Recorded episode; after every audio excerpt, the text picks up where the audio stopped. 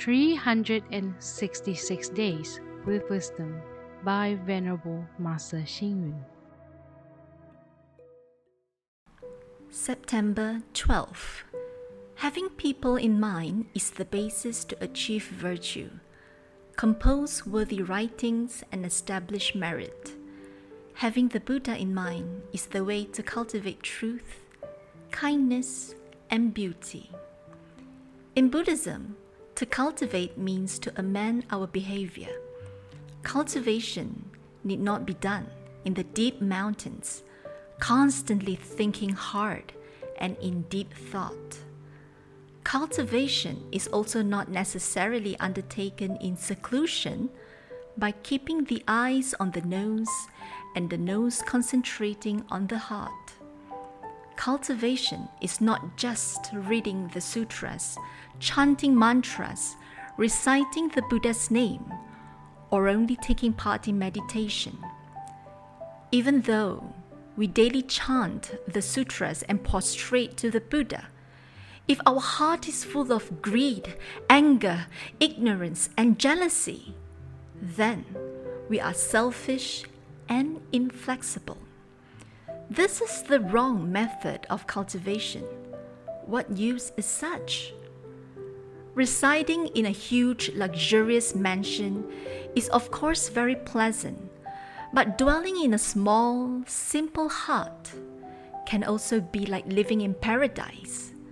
This is a form of cultivation through living circumstances. When we go out in cars, it is fast and convenient if we are without any means of transportation, we can still go by foot, and this is a form of cultivation by walking. When handling a task, we must be diligent and be responsible by always seeking its successful completion.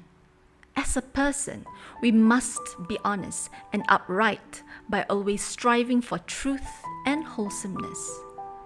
These are acts of cultivation. In our dealings and interactions, our feelings must be true and our intentions made clear. We must also be sincere and earnest. This is cultivation in our daily life. Those in business should ensure that their goods are genuine at a fair price, and they should not take advantage of the young or the old. Government officials should serve the people, abiding by the law and ethics. This is cultivation in life. The objective of cultivation is first to become a good person. If a person is mean and sarcastic, untrustworthy, immoral, unethical, greedy, stingy, secretive, and calculating, it would be like dirty plates and bowls with plenty of filth, and all these shortcomings were not removed from the heart. How can filthy dishes be used to serve delicious and fine cuisine for people to enjoy? Read, reflect, and act. In any dealing, be genuine and honest. In any interaction, be sincere and earnest. This is cultivation in our daily life. Please tune in, same time tomorrow as we meet on air.